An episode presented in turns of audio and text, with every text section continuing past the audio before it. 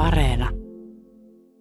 Как это может закончиться максимально неблагополучно, мы все, в принципе, знаем. Мы недавно он, публиковали картинки про то, как прятаться от ядерной войны, ну, старые советские. Sodan paras vaihtoehto ei ole tiedossa, mutta se huonoin vaihtoehto on. Julkaisimme juuri lehdessä neuvostoaikaiset ohjeet, kuinka suojautua ydinlaskeumalta. Näin dramaattisesti puhuu venäläisen Nova ja Gazeta-lehden toimituspäällikkö Aleksei Paluhin. Haastattelin Paluhin ja ulkolinjan kolmiosaisen dokumenttisarjan Sodan kylmät kasvot ensimmäiseen osaan. Tässä Ulkolinja-podcastissa kerron kuvausmatkastani Moskovaan ja Pietariin heti Ukrainan sodan alettua. Minä olen Marko Lönkvist.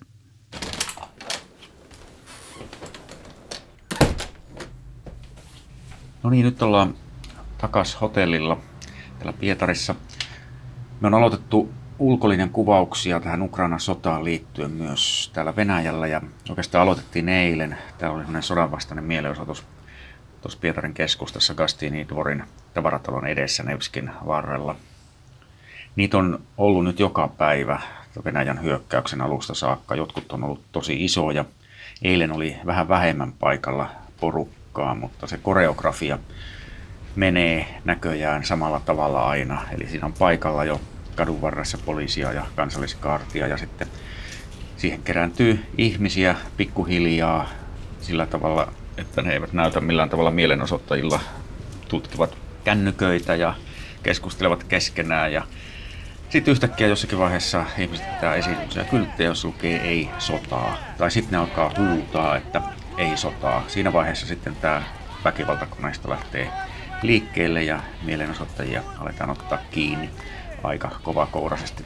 Me oltiin eilen sillä paikalla kuvaaja Taras Rinsan kanssa ja mä kuvaan kanssa itse jonkun verran seurasin perässä, kun tämmöistä mielenosoittajaa raahattiin, raahattiin tämmöiseen pidätysbussiin, niin sitten tämä mellakkapoliisi, niitä kutsutaan täällä kosmonauteiksi, kun niillä on semmoiset kypärät päässä, niin kääntyi ympäri ja puski tahallaan kypärällä mun kameraan. Onneksi ei käynyt mitenkään kummemmin siinä sitten. Tänään oli kaksi hyvin mielenkiintoista ja erilaista haastattelua poliitikkojen kanssa. Mulla oli sovittuna Pietarin lainsäädäntökokoukseen haastattelu yhden valtuutetun kanssa. Mä en sano tässä nyt hänen nimeänsä sattuneesta syystä.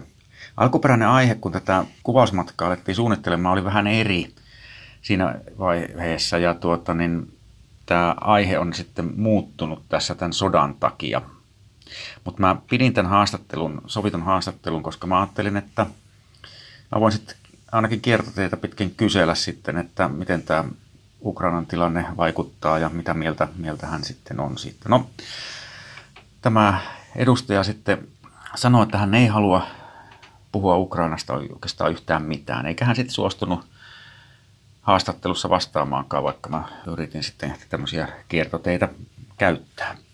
Haastattelun jälkeen, sitten kun kamera oli pois päältä ja siinä lähellä nyt ei ollut muita, niin hän tuli niin kuin mun luoja, otti kädestä kiinni ja sanoi, että hän on itkenyt joka ilta ja kertoi, että se tilanne on aivan kamala ja hän ei tiedä, mitä hänen pitäisi tehdä.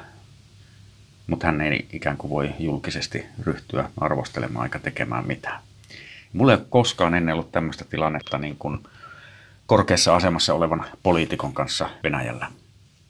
Toi reaktio kertoo siitä, että tämä tilanne on täysin odottamaton ja se on todella pelottava myös sellaisille ihmisille, jotka on jonkunlaisessa päätöksentekoasemassa täällä. Korkeassa asemassa olevat poliitikot ei siis tiedä mitä tehdä, ei ymmärrä hyökkäyksen järkeä ja pelkää seurauksia ja jopa sotaa täälläkin. Tietysti siinä on varmaan monella tässä pelossa mukana myös tämmöistä henkilökohtaista epävarmuutta ja pelkoa siitä, että miten pääsee vaikkapa matkustamaan Suomeen kesämökille tai jotain tämän suuntaista, mutta se on tietysti ihan inhimillistä. Tähän samaan päivään mahtui sitten todella jyrkkää kontrastia, kun me mentiin seuraavaksi sitten haastattelemaan kansanedustaja Vitali Milonovia. Hän on tullut tunnetuksi näistä Venäjän homopropagandalaeista. Hän on ollut niissä niin kuin tämmöinen keskeinen aloitteen tekijä. Есть задача вычистить нацистов, вычистить фашистов из украинского общества, которые, к сожалению, сейчас находят, ну, Milonov haastattelussa sitten toisti tätä Putinin aikaisempaa retoriikkaa siitä, että Ukraina ei oikeastaan ole maa, ja ne on vaan venäläisiä, jotka puhuu hassulla murteella, eli siis Ukrainan kieltäkään ei oikeastaan ole olemassa, ja että vallassa siellä on vain Yhdysvaltain asettama natsihallinto. Ja että tämä sota, jota Venäjällä ei saa kutsua sodaksi, vaan erityisoperaatioksi, oli välttämätön toimi, jolla suojeltiin venäjänkielistä väestöä. Tämmöinen puhe tuntuu tietysti täysin absurdilta, eikä sillä oikeasti olekaan mitään tekemistä reaalimaailman kanssa. Ukrainassa ei ole ollut johdossa missään vaiheessa mitkään fasistit, eikä siellä todellakaan ole ollut mitään valtion käynnistämää venäjänkielisten vainoa saati kansanmurhaa.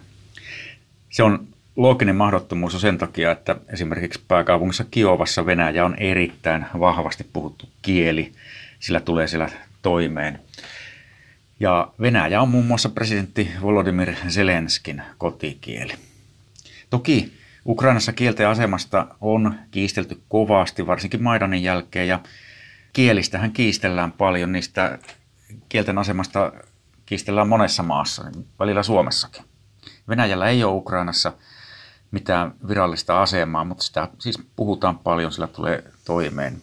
Aina löytyy mänttejä, jotka haluaa valittaa jonkun muun puhumasta kielestä tai voi tulla kadulla valittamaan, mutta se ei ole mikään hallituksen toteuttama kansanmurha. Ukrainan fasistijohto on myös reaalimaailmassa hyvin absurdi väite. Tätä täytyy kuitenkin ymmärtää niin kuin tämän Venäjän propagandan näkökulmasta, että sanat ei välttämättä tarkoita sitä, mitä ne alun perin on tarkoittanut. Toisen maailmansodan jälkeen fasisti ja natsi oli Neuvostoliitossa semmoinen absoluuttisen pahan synonyymi. Putinin Venäjä on ominut tämän hyvin toimivan käsitteistön neuvostopropagandasta. Käytännössä tarkoittaa siis sitä, että jos joku on todella paha vihollinen, niin hänet voi tehokkaasti leimata natsiksi tai fasistiksi. Tämä johtaa tietysti helposti loogisiin kummallisuuksiin, kuten vaikka siihen, että miten Ukrainan presidentti Volodymyr Zelenski johtaa tätä natsijuntaa, kun hän on itse juutalainen. К сожалению, современная Европа предпочитает использовать фашистов в своих целях. Почему? Ну, опять же, видимо, потому что э, американцам так выгодно. Amerikansam нужно вас стравить. Hän sitten hyvin sujuvasti totesi siihen, että ei Zelenskin tarvitse itse olla natsi, mutta hän on semmoinen keulakuva tälle todelliselle natsijuntalle, joka siis on tietysti Yhdysvaltain luomus ja ylipäätään suunnattu vaan Venäjää vastaan ja Venäjän uhaksi. Tämmöisen keskustelun jälkeen tuli aika semmoinen omituisen voimaton olo, että niin kuin, ikään kuin puhuttaisiin eri kieltä. Kaikki sanat ymmärtää, mutta sille toiselle keskustelijalle tarkoittaa ihan muuta. Tässä Venäjän ja Ukrainan kontekstissa on tietysti se, että tämä sanojen ja niiden merkitysten kohtaamattomuus on ihan tarkoitushakusta, varsinkin poliitikoille. Mutta sitten todellisuutta on kuitenkin se, että tämä meikäläisen korviin täysin absurdilta ja huuhaalta kuulostava retoriikka toimii. Mielipidetutkimusten mukaan reilusti yli puolet venäläisistä kannattaa tällä hetkellä näitä sotatoimia Ukrainassa. Toisaalta Venäjällä on keskusteltu toki epävirallisesti siitä, kuinka luotettavia mielipidetutkimukset nykyoloissa ovat. On kiistatonta, että sotaa kyllä tuetaan laajasti. Osaltaan se johtuu voimakkaasta propagandasta, joka on jatkunut vuodesta 2014 eli Ukrainan vallanvaihdon jälkeen. Monet on kuitenkin sitä mieltä, että ihmiset ei vastaa mielipidetutkimuksissa rehellisesti ihan turvallisuussyistä. Monetkaan ei usko, että kyselyt olisi oikeasti anonyymejä ja ehkä ihan hyvästä syystä. Ja nyt sodan alettua omien mielipiteiden piilottaminen on Venäjällä entistä järkevämpää. Jo ennestään kehno tilanne kiristyi todella nopeasti sodan alun jälkeen. Meilläkin kuvaussuunnitelmat meni uusiksi. Nyt on maanantai 7. päivä maaliskuuta ja ollaan kohta lähdössä tekemään tämän keikan viimeistä haastattelua. Me joudun lähtemään täältä kuvausmatkalta pois aikaisemmin kuin oli suunniteltu ja kerron siitä tässä nyt lyhyesti. Tällä Venäjällä sotatilanne ei vielä näy oikeastaan millään tavalla katukuvassa. Sodan seurauksetkaan, eli erilaiset pakotteet, ei vielä näy muuten kuin sillä tavalla, että monet läntiset kaupat on kiinni ja monet maksujärjestelmät on lakannut toimimasta ja ihmiset joutuu sitten keksimään jotakin muita ratkaisuja. Eli käytännössä on paljon siirrytty käyttämään käteistä ja sitten jotkut täkäläiset maksukortit tietysti toimii tällä maan sisällä.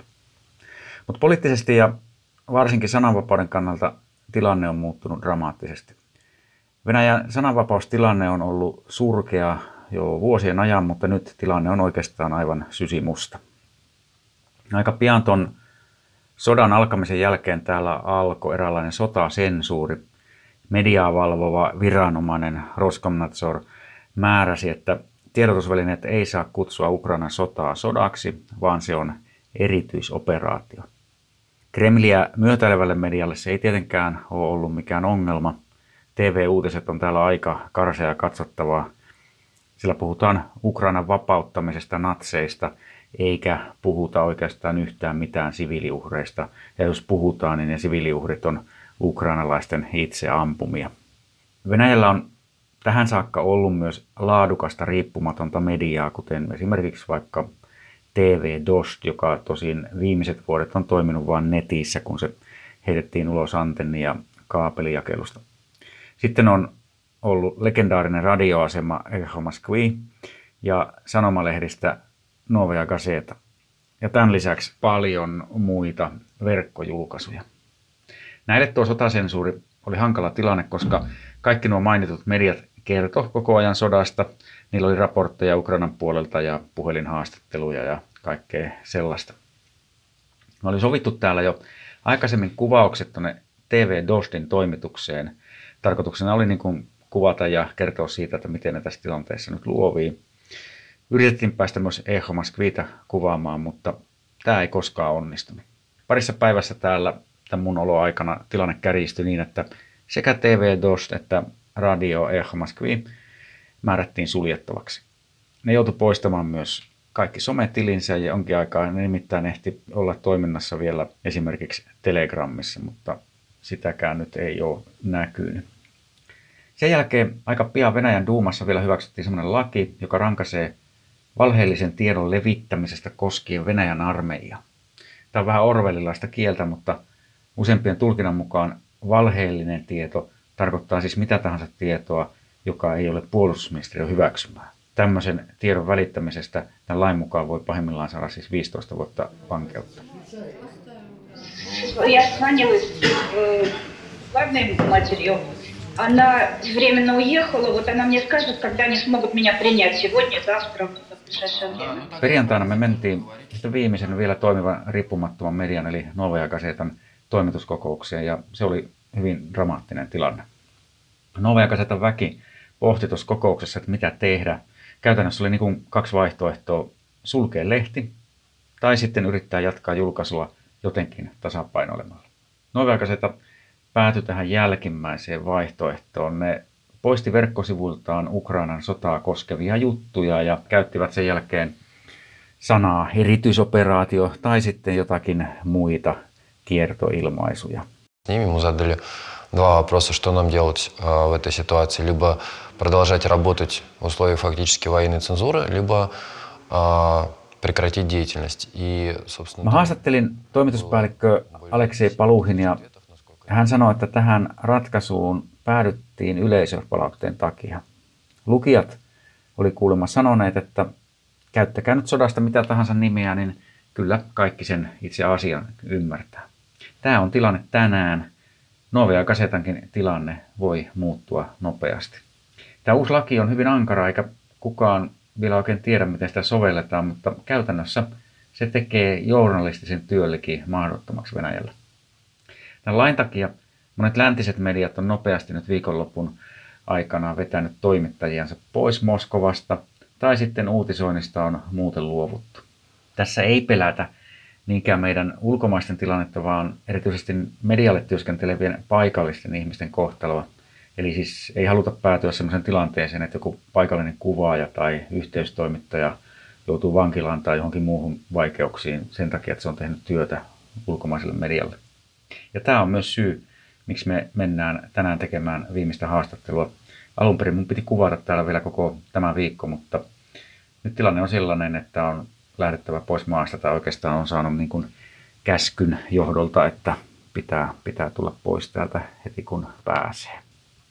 Nova ja Gazetan osalta tasapainoilu ei jatkunut pitkään. Lehti sai kaksi varoitusta mediaa valvovalta Roskomnadzorilta.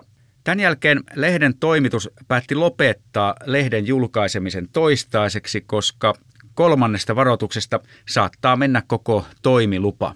Ja se tarkoittaisi, että lehden uudelleen käynnistäminen olisi todella hankalaa, jos ei sitten täysin mahdotonta nykyoloissa. Olet kuunnellut Ulkolinja-podcastia. Tässä sarjassa Ulkolinjan tekijät kertovat ihmisistä ja tapaamisista dokumenttisarjan takana.